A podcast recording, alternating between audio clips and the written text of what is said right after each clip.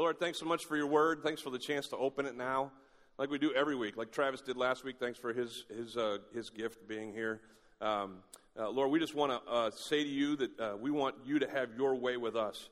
We're, we're a room full of people who are on all kinds of different wavelengths right now. Some of us, uh, we couldn't wait to get here, and uh, we've been singing the songs and excited to hear what you have to say. Others of us, we got dragged here, and we don't want to be here, and, and we don't want to listen to this guy at all.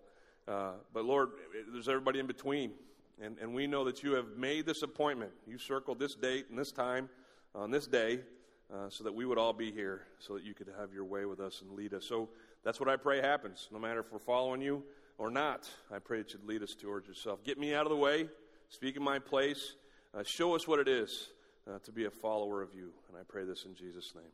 Amen. Amen. I got a question for you. It's about questions. Ready?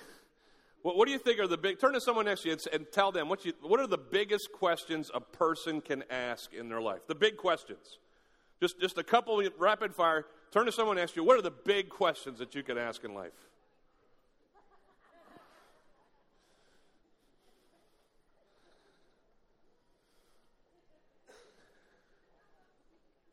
I'm hearing lots of laughter. I'm,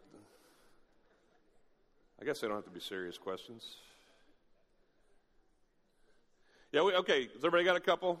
We'll get to those in a second. We ask questions all the time, don't we? I just did, just then. You see that? We, we ask questions to get information. We ask questions sometimes sarcastically to make a point, right? Uh, questions are just a part of our vernacular. and most of them are just throwaway. Hey, how you doing? What's going on? Where are you going? When are you coming back? Anybody do that with your kids this weekend? Anybody, right? When you coming back? When you okay? Uh, but then there's bigger questions. Like, like, like as, as a parent is disciplining their child, there's questions that they really want answers for. Like, what in the world were you thinking? Anybody ever ask that one of your kid? Right? And the kid's like, ah, bah, bah, bah. Those are bigger questions. Uh, how about this one? The, the, the, two that I, I thought of, uh, that you know, that I was kind of hoping you would come up with, uh, that are that are big in, in, a, in a person's life, uh, kind of surround like life's direction. Like uh, uh, the Clash wrote a song about it. Should I stay or should I go? That, okay, the, the whole moving question should, should, I, should I be in this job or in this job? Should I stay in this town or go to this town? Should I stay at this school or go to this school? I mean, should I stay or should I? Is, is that a big question? Because it's going to shape the direction of the rest of your life, right?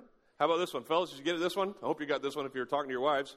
If the big question in your life was, "Will you marry me?" That was that was a big one, right? Uh, it, it, it is a big one. Uh, there's others, uh, but, but but listen, we're going to talk about two questions today that a guy named Saul asked Jesus on this road that he was on to Damascus. Uh, a lot of people aren't aware that, that, Saul asked two questions. In fact, if you read just Luke chapter 9, you, come away with just one. We're going to talk about that in a second. But uh, three times in the book of Acts, the story of Saul and the Damascus road is, is told. It's told in Luke chapter 9 in the first form, as Luke reports it kind of historically. But then Saul himself, who becomes Paul, and I've just decided I'm going to call him Spall. It's just easier to call him Spall because it's too hard going back and forth. But uh, oh, whatever. Um, but but Saul or Paul tells his story kind of uh, you know in a, in a flashback to that day. Two other times in the book of Acts, once in chapter 22 and once in chapter 26. And it's it's kind of as you as you take all three of those accounts, you get the the, the fullness of what really happened that day. And in Acts chapter 22, you actually find out he asked a second question of Jesus on the road to Damascus. You're going to see that there's a huge interplay between these two questions that Paul asks and a statement that I've made to you as a church for the last 11 years that I've been your pastor. I've, I've told you this often that the only thing that matters when you and I die, the only thing that matters, it's two, two things.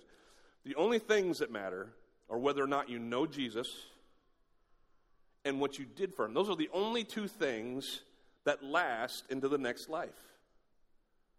Whether or not you know Jesus Christ, whether or not he is your personal Lord and Savior, that matters when this thing ends. And then the only thing that lasts, the only thing that's lauded as we pass from this life into the next, are the things that we accomplished for Jesus in his name. Everything else is just kind of blip, Those are the only two things that last. And Paul, here on this, or Saul, here on this Damascus road, he asks two questions that are parallels, lined up perfectly with those two statements that I've always asked you.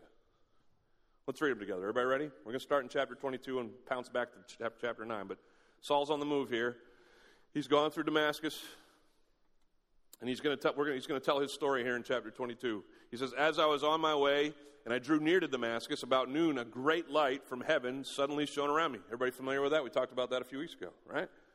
And here comes the first question. You probably heard it. Everybody knew this one. He says, I fell to the ground and I heard a voice saying to me, Saul, Saul, why are you persecuting me? Here comes the question. Saul says to the uh, voice, he says, and he, this is his answer. Who, say with me, who are you, Lord? And Jesus replied, He said, I'm Jesus of Nazareth, Nazareth, who, who you're persecuting.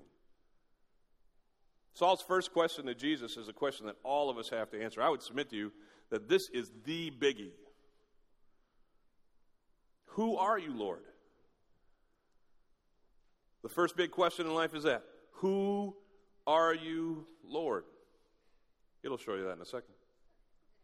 There it is. Told you. Now, some of you are like, oh, I know Jesus is, you know, the Jesus of the Bible. He's God's son. No, no, no. no. no. I'm not talking about what you believe about Jesus. I'm talking about do you know Jesus? Who are have you made him Lord and Savior? Paul had a close up and personal encounter with Jesus on, on this road to Damascus. He went from seeing him as, as the usurper of, of Judaism, as a fraud, to being the true Son of God. Look what it says in Acts chapter 9 now, verse 19. This is after the road experience. He's met Ananias, like Travis told us last week. He's been hanging out in Damascus for some days with the disciples there, and he's been learning some things. He got so excited about his new faith in Jesus, his, his new relationship with Christ. This is what he did, verse 20. He immediately proclaimed Jesus. Where? In the synagogues. Time out. Where was Saul heading when he headed up to Damascus? Just so you know, the synagogues. What was he going to do there? He was going to take Christians who were hanging out at the synagogues out of the synagogues, haul them back to Jerusalem, and put them on trial. Probably a lot of them would lose their, lose their lives. People had heard this about Saul. Here he comes to the synagogues, but instead of going there, are you a Christian? Are you a Christian? Are you a Christian? And taking people out, he goes, Hey, are you a Christian? Me too! And he starts proclaiming that Jesus is the Son of God. We're going to come back to that. Now, people were freaking out. All who heard him were amazed. That's the Greek word ekstasis, from which we get our English word ecstatic. And they were freaking out. I mean, this was no, you know, small kerfuffle. Kerfuffle's a fun word. And he said, uh, this is what the people said Is not this the man who made havoc in Jerusalem of all those who called upon his name? He was a, he was a Tasmanian devil. He just whirled into places, and when he found Christians, he just made a mess. And has he not come here for this purpose? To bring them who, who follow Jesus bound before the chief priests. These guys, I mean, put yourself there. You know, a, a, a terrorist comes in, like they did in a, a, a, mall in Kenya some years back. You remember that? Al Shabaab went into Nairobi's Westgate Mall. And they just started asking people, Are you a Christian? Are you a Christian? And if you answered yes, they, they, they ended their lives. Watch the documentary on it this week. Yeah, that, that's what they were expecting from Saul as he came into town. Hey, are you a Christian? Are you a Christian? And if you said yes, but now he's there and he's saying, I'm one too. I believe that Jesus is the Son of God. It's, it's like watching an NBA game, you know, the finals, and, and LeBron James and the Cavaliers are playing uh, the Golden State Warriors, and all of a sudden, uh, LeBron comes out at the halftime. He's wearing a Golden State uniform, and he starts playing for the other team. Can't do that, right? You're already looking at it. well, that's how people there in the synagogue felt. What made what made Saul change his laundry? What made him switch teams? It was his personal encounter with Jesus Christ. He hadn't been swayed. Listen, he was a theologian of theologians in the Jewish faith. He knew his Old Testament scriptures backwards and forwards. Uh, he, had, he had been exposed to the way, this, this, this new idea, this new Jesus way, uh, and, and what, what had his findings led him to, you know, he, he basically said, no, this is wrong, and I'm going to persecute anybody who is Jewish and who is choosing this as their faith. What tipped him over? What made him change, change his laundry? He met Jesus. He had a personal encounter with the Son of God. Here's my question Have you? Have you? And some of you are nodding your heads, like, yep. And some of you aren't so sure because you've come to church. That's good. I pray that he gets talked about at this church and any church you kind of hang out at. But coming to church is not the same thing as personally meeting Jesus. Maybe you've heard that. Christians always talk about how we're not a religion, we're a relationship. Ever heard somebody say that? This isn't a religion, it's a relationship. Sounds kind of trite, sounds kind of pithy, but it's true. Because I'm not trying to get you to behave a certain way. I mean, that's nice if you can line your life up with the principles and doctrines of Scripture and God's ways and all. It's great, it's perfect, it's good. But that doesn't make you a Christian, it makes you moral. My goal for you as your pastor is that you would meet Jesus personally. And that he would alter your life like he did Saul's. Saul got all singularly focused when it came to Jesus. Have you ever read any of Saul's? He becomes Paul. But, but have you ever read any of his writings in the back end of your New Testament? I mean, he talks like this in Philippians. He wrote a letter to a church in Philippi. He says, Hey, man, for me to live is what? Christ. Everything about my life, Paul says, is centered on the person of Jesus Christ. He goes on in that line to say, For me to live is Christ, for me to die is gain. Why? Because then I'll forever be with Christ. For Saul Paul, it was all about Jesus. In fact, when he, when he would go to, later on in his life, when he becomes the missionary to the Gentiles, it says in 1 Corinthians uh, chapter 2, verse 1, that whenever, when he, when he would come to places, he, he wouldn't come like with all of his great learnings, even though he was a smart guy, smarter than most of the guys. He, he just came with Jesus. Look what he says. And when I came to you, brothers, he's talking to the Corinthians, I did not come proclaiming to you a testimony of God with lofty speech or wisdom. I didn't come with my bestseller and try to knock you out with all my, you know, uh, thoughts on our scriptures and things. I mean, I just came to you with Jesus. What he says, For I decided to know nothing among you except what? Jesus and Him crucified.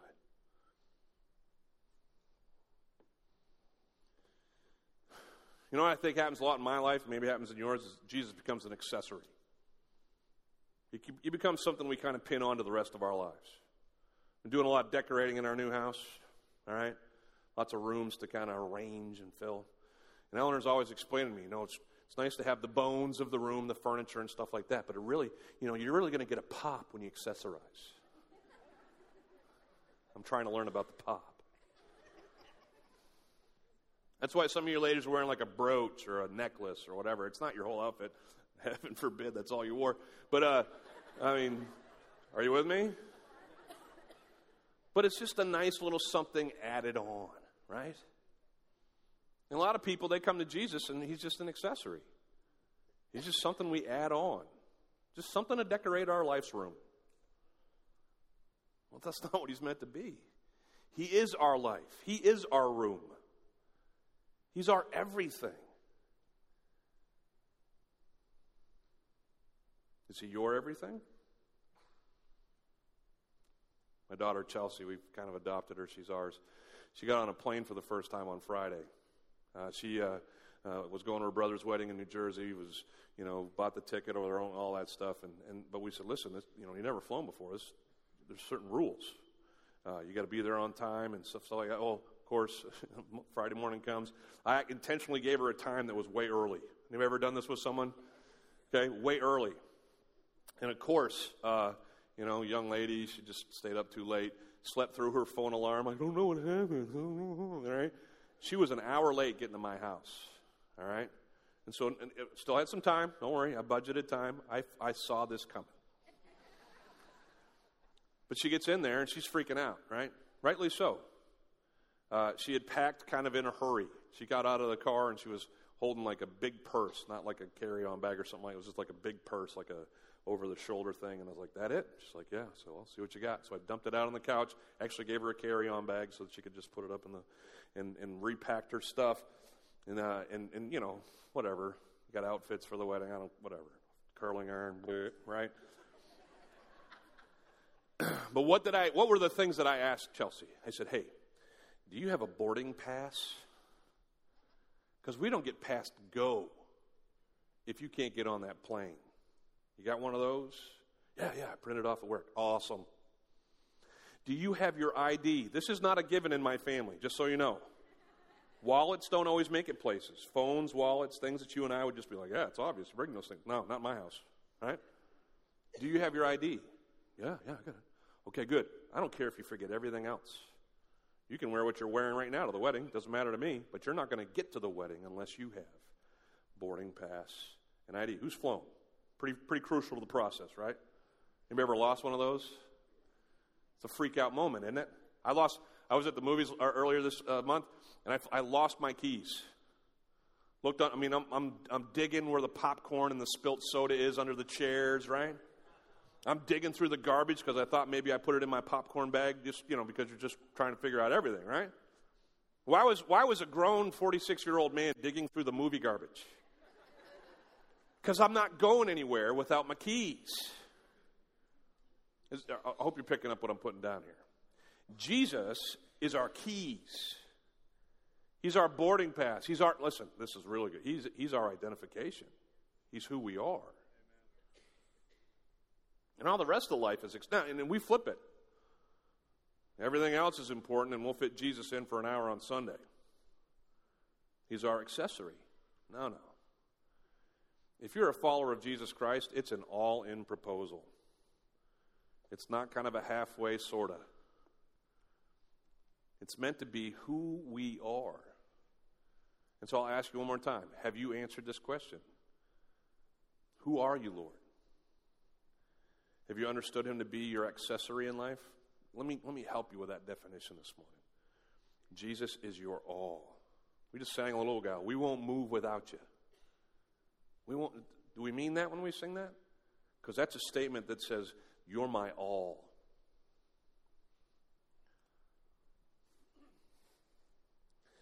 First question Who are you, Lord? The second question that Saul asks is here in chapter uh, 22, and it's this one What shall I do, Lord? Look what it says here in chapter 22. It says, uh, Now those who are with me, Saul continuing, or Paul at this time continuing with his telling of his tale. Those who were with me saw the light, but did not understand the voice of the one who was speaking to me. So all those soldiers were hanging out. They saw the light. That was obvious. But, you know, the, the, the, the little discussion that Saul and Jesus were having, unintelligible. And here's a second question that we don't always attribute to the Damascus Road. Saul says to Jesus, What shall I do, Lord? And the Lord said to me, Well, Get up, go into Damascus, and there you'll be told all it is appointed for you to do. I'll, I'll let you know what you're supposed to do. Don't worry about that. Figure out who I am, and then you'll get further instructions from there. Yeah, you think as, as Saul, as the lights were kind of turning on for Saul, that this one who he had who he had persecuted, you know, those who were following him, this Jesus of Nazareth, as he figured out that he was the Son of God, do you think the priorities of his life kind of changed? All you got to do is read the book and see that they did. He went from persecuting Christians to becoming the leader of them and being persecuted himself. Now, he, had a, he had an encounter that reordered his entire life, altered his future. He asked the only logical question that anybody can ask when they've uh, been a, in a face to face encounter with the King of Kings and the Lord of Lords. Hey, what can I do for you? You ever see an Undercover Boss? It's a show on TV where the bosses, CEOs of companies actually go into the trenches and they hang out with their employees, you know, in, a, in horrible disguises. I don't know how these people don't know, you know, that this person is just not who they say they are. But uh, uh, but then at the end of the, you know, I don't know if it's all just you know made for television, probably is. But at the end of the show, the, guy takes his wig off and reveals himself to be the CEO of whatever the company is that these people work for. And it's so funny to see these people's uh, uh, attitudes change. It used to be Charlie the fry cook, you know, now it's Charles the owner. And people start being like, oh, you know, they start falling all over themselves because they realize they're in the presence of authority, right? That this guy has the power to, you know, pick me up or let me down. And when, when that happens, when we realize uh, who Jesus is and make him our all in all, when we understand that he is the King of Kings and he is the Lord of Lords, the only logical question we can ask after that is like, all right, what, what can I do for you? How can I help? Saul, it says there that Jesus told him to go into Damascus. I'll tell you what to do. Can I show you from the evidence of Saul's life some of the things that, that Jesus apparently made uh, clear to Saul that he needs to do and things that we need to do if we're going to follow Jesus with our all in all? Here's what we need to do. First thing we need to do is get stronger in the faith. Let's go back to Acts chapter 9. We'll finish here with the rest of our time. You and I need to get stronger in the faith. Look what it says about Saul. Saul goes into the synagogues. He's, he's, he's just proclaiming that Jesus is the Son of God. Remember that? That's what he said. Everybody was like, What? Who is it? What? How is this possible? And it says, But Saul increased all the more in strength. He didn't let their questioning of him slow him down. He just kept going. He increased in strength. And he confounded the Jews who lived in Damascus by proving that Jesus was the Christ. He increased in strength. So obviously, what that means is that, you know, Saul got a gym membership and he started working out, right? And he got super buff so that when people were questioning, you know, he could just, you know, flex and scare them. Is, is that what, is anybody not following my humor here? That's, that's supposed to be funny, but uh, next service, maybe not. All right. Uh, no, he's not talking about his physical strength. He's not talking about his stamina, his, his, you know, his gun show. He's talking about his spiritual strength. He increased in strength. He grew. Really interesting thing. Saul, once he met Jesus, understood that that was not the finish line, it was the starting line. That this might seem like, oh yeah, I get that. Do you? Because here's what I find in a lot of Christians a lot of Christians get their fire insurance. They have salvation in Jesus Christ. They met him when they were a little kid, grew, up, grew up in a Christian home, all that stuff. And they've basically been a good moral person all their lives. But nothing has really moved forward in their relationship with Jesus Christ for years. Because they've been able to hit the marks in their life, make it to church, maybe serve a little bit, join a life group. All right, fine, I'll do that too. But what's really going on inside is, is, is just, it's dormant there's nothing really taking place. And Saul figured out right away no, no, no, no. This isn't the finish line.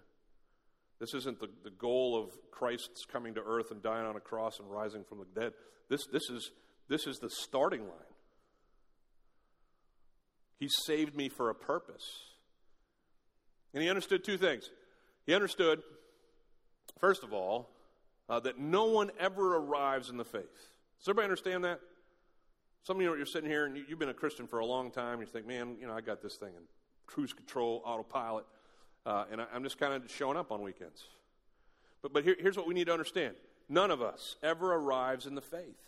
There's always something to learn from Scripture, there's always a deeper faith, a, a deeper humility. There's, there's places that Jesus wants us to go in our relationship with Him. And our intent should be to get stronger, never finish growing in the faith. The second thing that, that Saul understood, though, is that your strength can decrease if you don't work out. Anybody worked out for a long time and then stopped? The next, the next weekend or the next time you get under the bench, how'd that go for you? Had, had everything you had before, right? Because no one ever loses strength once you get it. Isn't that the great thing? We're eternally young. Everybody's perfect forever. That's not true, if you're wondering. I know that. I took my dog for a walk the other day. It's so funny. I've told you about my, my, my dog, AJ. He's 16 years old, and he's, you know, whatever that is, he's a billion in dog years. And, and, uh, and he's just kind of, he sleeps a lot now. If you have ever had an older dog, he just sleeps almost all the time, right? And so uh, uh, we, we finally get the house things settled. We're starting to live in our house instead of working on our house. Anybody remember what that was like to just kind of be, oh, we live here now. This is good. And so we actually took time out to start walking around our neighborhood and, and drug the dog along with us, right? And the dog's been used to just kind of going to the edge of the yard and walking back. That's been his workout. Well, now we're taking him in the middle of July, you know, all around this loop in the middle of the day, right?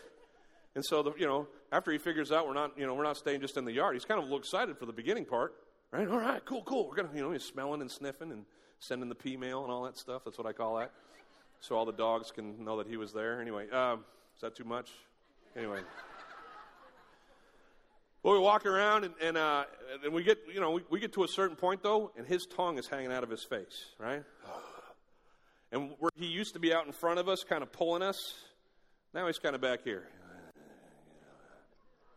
How much further, right? When we get back to the house, I kid you not, got back to the house, went right to his bowl, went to his bed, gone. Three hours. Didn't even see him. Didn't even move. Right? Why? Because AJ's not a puppy anymore. And AJ hadn't been rolling out there for his walks on a daily basis. Strength can be sapped, life can take it out of us. We can get flabby spiritually. Where are you at? Where are you at in your, in your walk with Jesus? Are you kind of just dormant? Uh, have, have you gone through a series of, of, of events in life that have, have kind of just beat you up?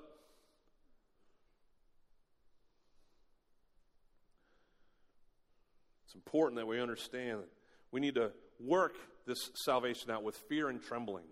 Ever heard that from the scriptures? That we, we need to, it's, listen, it's not a salvation of works, but it's something that once we have it, it's not the finish line, it's the starting line. And we move forward in our life with Christ. So here's some things that I'm just, you know, working out on my own, some things I would encourage you to do. Now, am I, am I in a, a workout partnership with someone? We're going to be talking this fall about discipleship and how important it is for you to have people in your life that you're being fed by and people in your life that you are feeding and how, how there's, there's meant to be this iron sharpens iron type relationship with other Christians. If you don't have one of those right now, my prayer is that you will soon have one of those. Someone who's holding you accountable, someone who's encouraging you. It's like a workout partner. You ever worked out with someone? Most people go to the gym. This, is how a lot of my workouts goes. Have you ever done this when you go to the gym? You just kind of walk in, you walk around a while. You're wearing all the outfits and stuff, right? You kind of look around, and you walk right back out. Has anybody ever done that? Anybody ever had that workout? I went to the gym today. You could totally say it without lying. But did you lift anything? No. Because you could just walk around and no one would know the difference. You could even fake like you're wiping sweat off. Someone would be like, oh, wow, that guy's really getting after it. Nope. He just walked around the gym. But if you get a workout partner, what happens then? Well, then both of you are like, if I'm going to lift it, you're going to lift it and you get under the bar and you start. And listen, I've had people who've pushed me, called me all kinds of names, uh, told me, you know, that I, you know, need to pull my whatever, you know, whatever. I won't tell you the things they told me, but they've gotten me to to push further than I would have ever pushed if it was just me. You know what I'm talking about. And spiritually, you need that. We're going to talk more about that this fall. You need to be in, in, in, in your own times, your personal times, connecting with Jesus talking to him, praying, reading his word, figuring things out. I, I, I sit down with guys, two or three guys, and, and we just have breakfast uh, some mornings, you know, in the summer, and they're brand new believers, and it's so fun to talk to them because it's all fresh to them, and it's been, it's been an encouragement to me. But, but these are the ways that we strengthen our faith.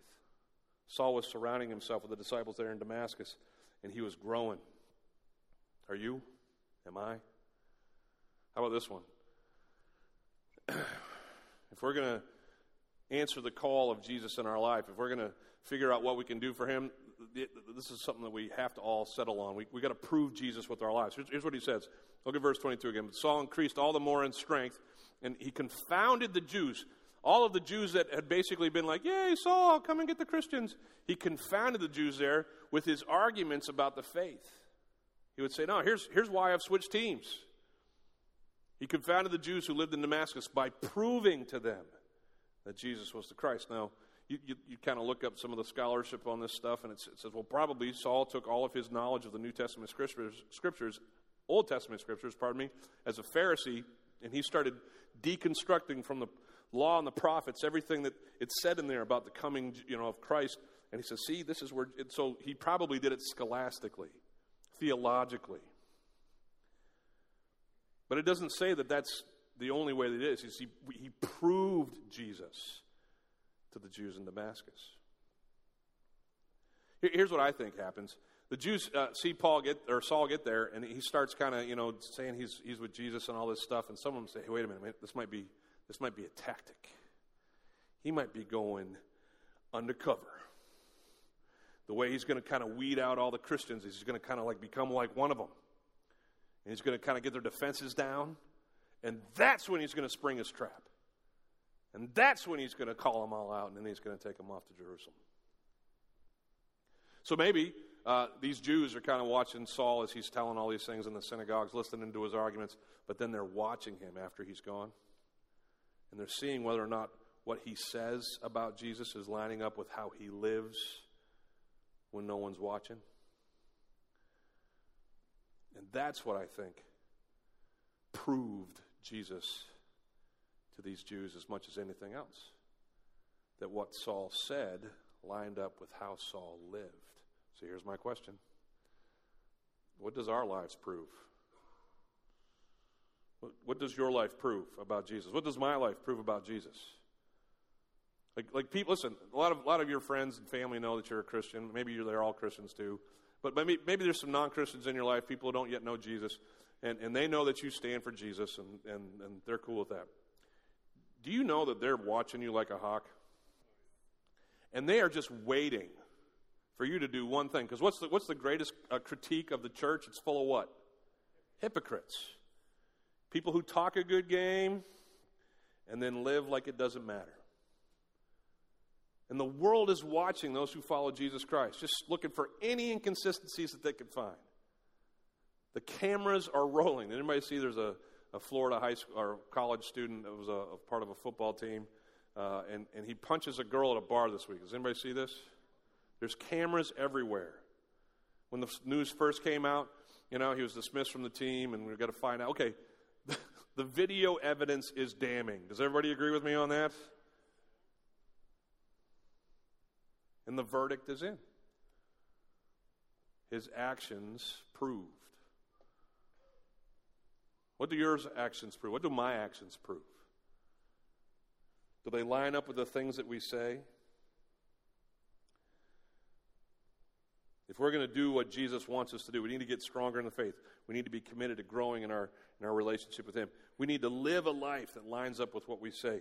We need to lean on fellow followers. Look what it says here in verse 23 as the story of Saul continues. When many days had passed. Now, let me just pause there and let me do a little.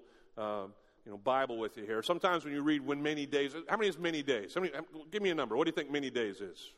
Six? Like how many is few? A few days is what? Three, because everybody knows few is three. Three letters in few. Few is three. Several? Seven. Because there's seven letters in several. I mean, that's the logic, right? That's how I do it. Now, many, that's one of those tougher ones. Many could be, you know, so maybe a couple weeks, you know, many days had passed.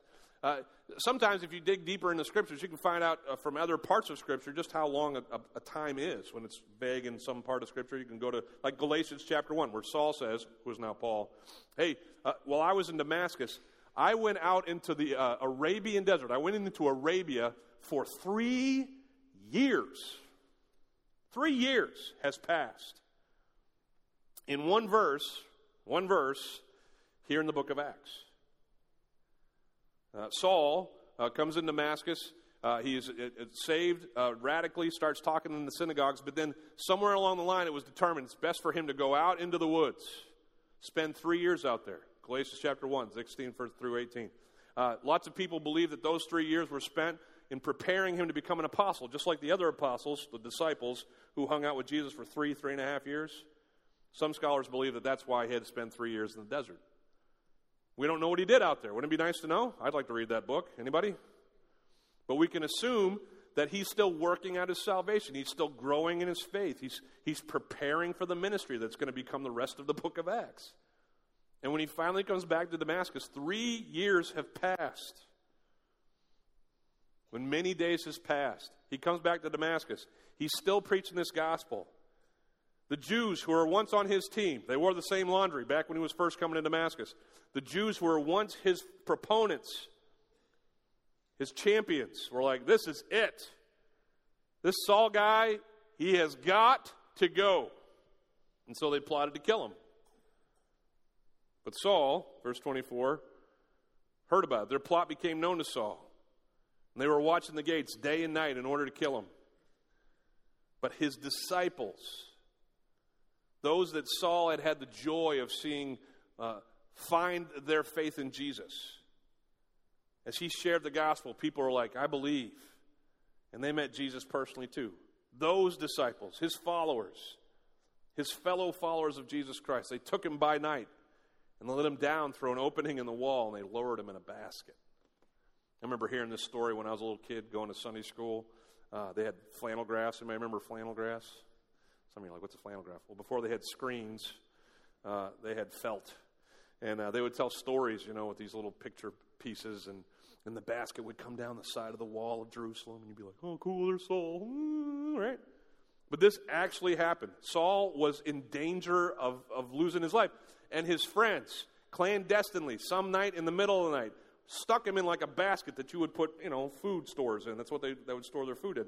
Stuck him in a basket, tied a rope, hopefully made it really tight, and then they lowered him down off the city walls so that he could escape with his life. Now, let's just pause for a second. You ever thought back through your life and say, hey, if this doesn't happen, then I'm not where I am today? Has anybody ever thought about that?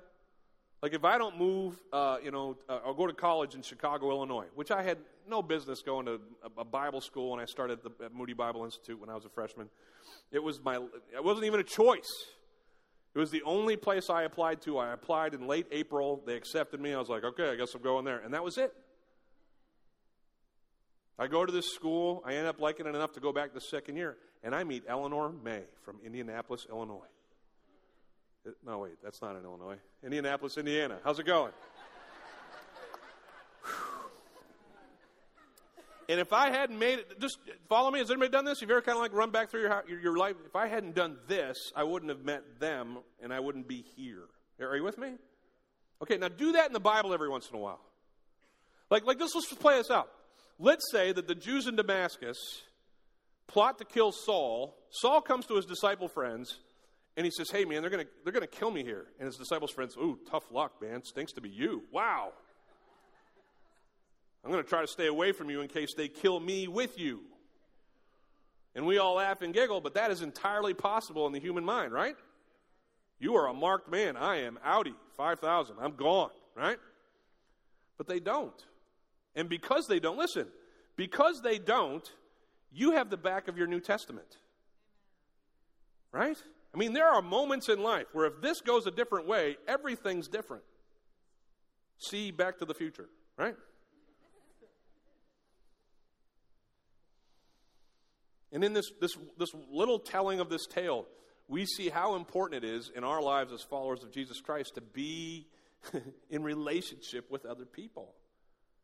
Because every once in a while, you're going to need someone to lower you down in a basket somewhere. Everybody, anybody ever been in a basket? Anybody ever been in a hard time? You're like, man, I need help. I feel like I'm going to die under the weight of whatever's going on in my life. And then here they come. Dun, dun, dun, and it's the, it's the fellow followers of Jesus Christ. In the Calvary cavalry. Oh, that's corny. But they come in. And they're like, hey, man, how can I help? I got a rope. I got a basket. Let's figure this out.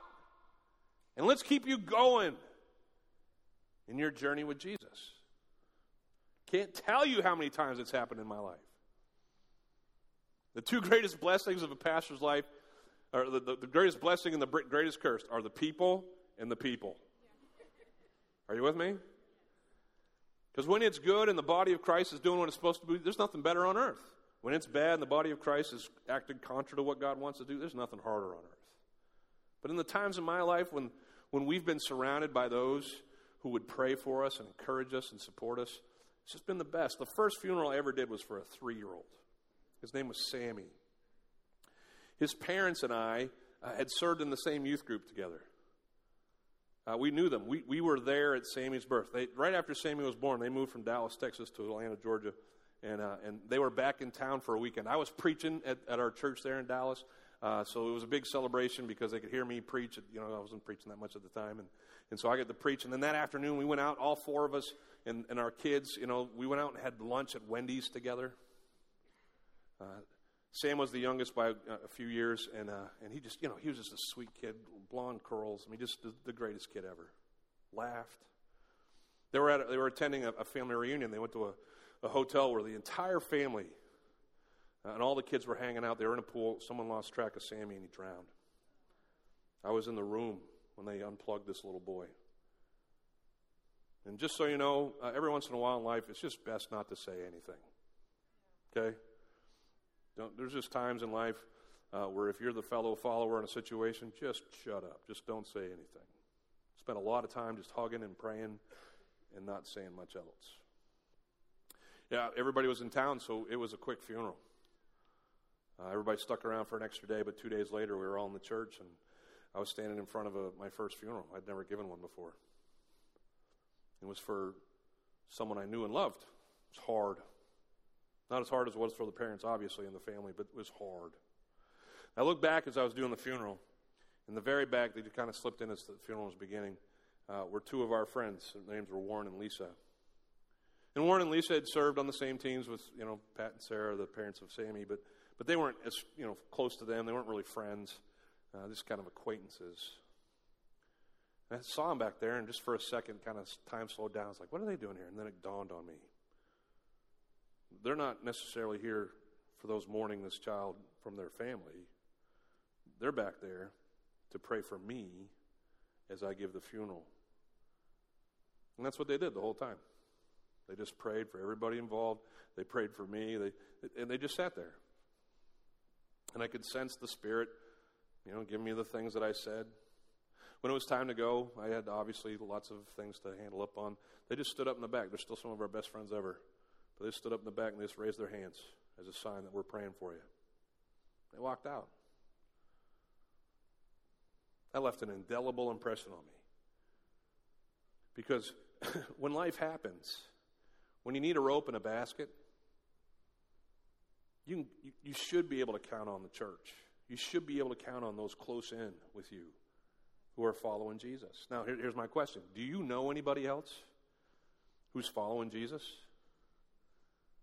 Are you just kind of an anonymous face here in a big room with black chairs? Do you like it that way? I don't want anybody up in my stuff. Been disappointed before by other relationships. I get that. Christians can be brutal. Sheep bite sometimes, don't they? Right? But is that an excuse for you to miss out on the lifeline that God has designed in the body of Christ for you and for me through the relationships that He gives us with fellow followers? No. You need to find a life group. You need to listen. One of the reasons I want you to serve is so that you'll find other Christians, become friends with them, and, and, and have them on team whoever you are. so that when life happens, they come with the rope and the basket and they, they get you through it. Can I share with you one more before we go? Flip that around real quick that you should find fellow followers to do life with. You should be a fellow follower. Anybody ever heard that? You got to be a friend to have a friend. Anybody's parent, anybody's parent ever tell them that? Hey, if you want friends, you got to be a friend. Well, the, scriptures teaches us that it, we, we need to be seeking out those whom we can encourage. Look what it says here. We're going to kind of switch hats here. I'm not going to talk about Saul. I'm going to talk about one of his buddies. Uh, when Saul uh, leaves Jer- uh, Damascus, he heads to Jerusalem. Again, truncating a lot of time here, but he spent some more time in Damascus, figured out that they were going to kill him, left, and he goes from Damascus to Jerusalem. Says when he got there, he attempted to join the disciples. He went to find the church in Jerusalem. It's three years after the fact. You know, he's kind of been gone in the, in the deserts of Arabia, but they still remembered his reputation. Oh, this is Saul of Tarsus? Yeah, we're not going to hang out with him. Still afraid of him. They were all afraid of him, for they did not believe that he was a disciple. Okay, again, push the pause button. If the Jerusalem Christians reject, reject Saul, is there a good chance that Saul does not become the Apostle Paul and write the back half of your Bible? Yeah. So we need someone else to come to the rescue here. And that's what Jesus sends. He sends Barnabas. He says, Barnabas uh, took him, and he brought Saul to the apostles and declared to them how on the road uh, Saul had seen the Lord, and, and, and he spoke to him, and, and, and how the, uh, in Damascus Saul had preached boldly the name of Jesus. Barnabas becomes a living letter of recommendation. Yeah, I'll, I'll, I'll be, I'll be your recommendation. I'll, I'll, do that for you. And he goes, he's already in with the church of Jerusalem. If you remember in Acts chapter 4, he sold a big piece of property and donated it so the church could get going in the early parts of the, of the history of the church. And uh, he, he's trusted. And so it takes his voice to the church of Jerusalem to, to get Saul kind of, he's the grease on the wheel. He gets them in. Here's my question to you as we leave Are you lending your voice to the success of some other follower? And I listen, I'm not talking that most of us need to go and talk to somebody's friends or family and, and you know, uh, grease the wheel for them as, as far as them accepting their, their newfound faith and stuff like that. We're not going to have the, a Barnabas experience. But I am, I am amazed by how often I get to be Barnabas to someone uh, in their own life and in their own thinking. Here's what I mean. a lot of times people can uh, just be convinced that I'm not going to be able to make it. I'm not going to be able to do this. I'm not going to be able to make it through the things that uh, I'm facing in life. I, I, I just can't go another step further. I'm not good enough. Uh, there's been countless times where, where people have come to me in those moments and been my encourager, my Barnabas. That's what his name means, son of encouragement. And there's been times by the grace of God that I've been able to be that in someone else's life. There's a young girl named Crystal. She was a youth in my uh, one of my first youth groups. I met her just way, way back in 1994. She was a 12 year old and uh, she went on this all nighter uh, that we had for our junior high uh, youth group back then. And she was hanging out with some rough kids, kind of came as a friend to some other kids, but she started hanging out at church. Even when her family wasn't going, she started hanging out at church. Made lots of mistakes. Anybody know kids who make lots of mistakes? I was one. Made lots of mistakes at different times in her, her, her journey with Jesus. Some people would have been like, you know what, it's over. She's chosen the boyfriend over Jesus. She's chosen this over Jesus. She's chosen, and, and, but here, here's the deal: God just surrounded Crystal with some Barnabases, Barnabai, and they just kept talking uh, to Crystal and saying, "No, God's God's got this. God's going to change things. You can do this. You, you, you, there's so much in store for you as you follow Jesus." Over time, uh, Crystal started tipping in the direction of Christ.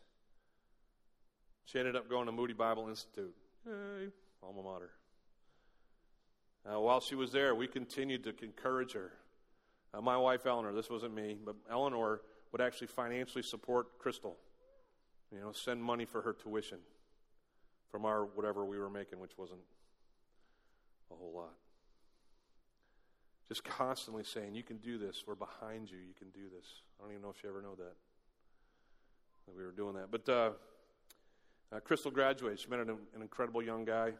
Uh, and for the last 15 years, Crystal has been a missionary in Uganda with orphans, uh, making a huge difference around the world for the name of Christ.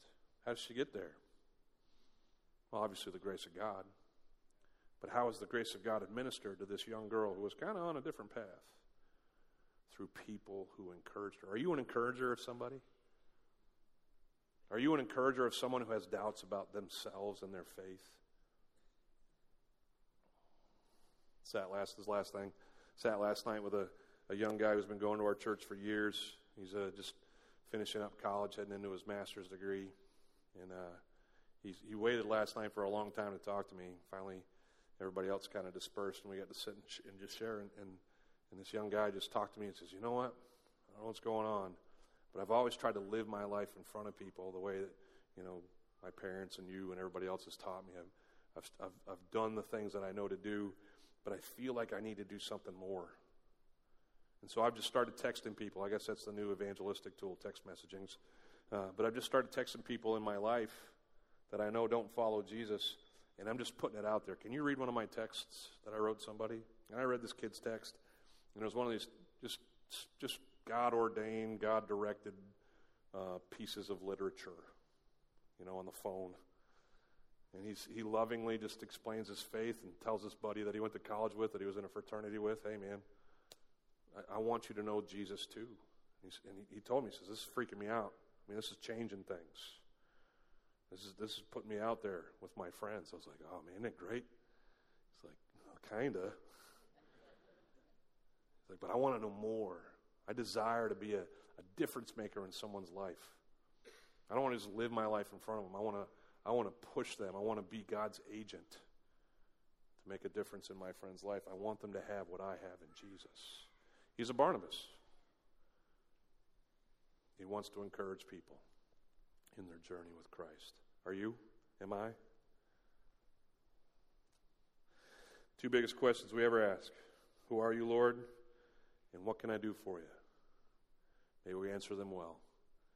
And may we live for Jesus. Me pray. Hey, God, thanks so much for your word. Chance to open it now. Uh, help us to be like you.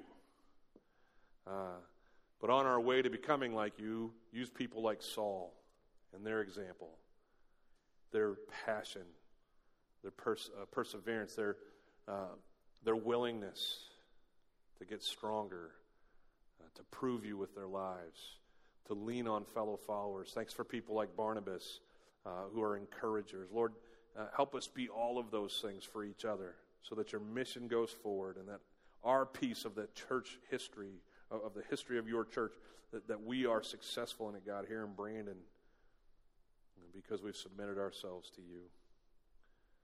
I pray all this in Jesus' name. And the church said, Amen. Grab some donuts. Go get some uh, involvement opportunities figured out out there. If you need some prayer, I'll be in the corner. God bless you as you go.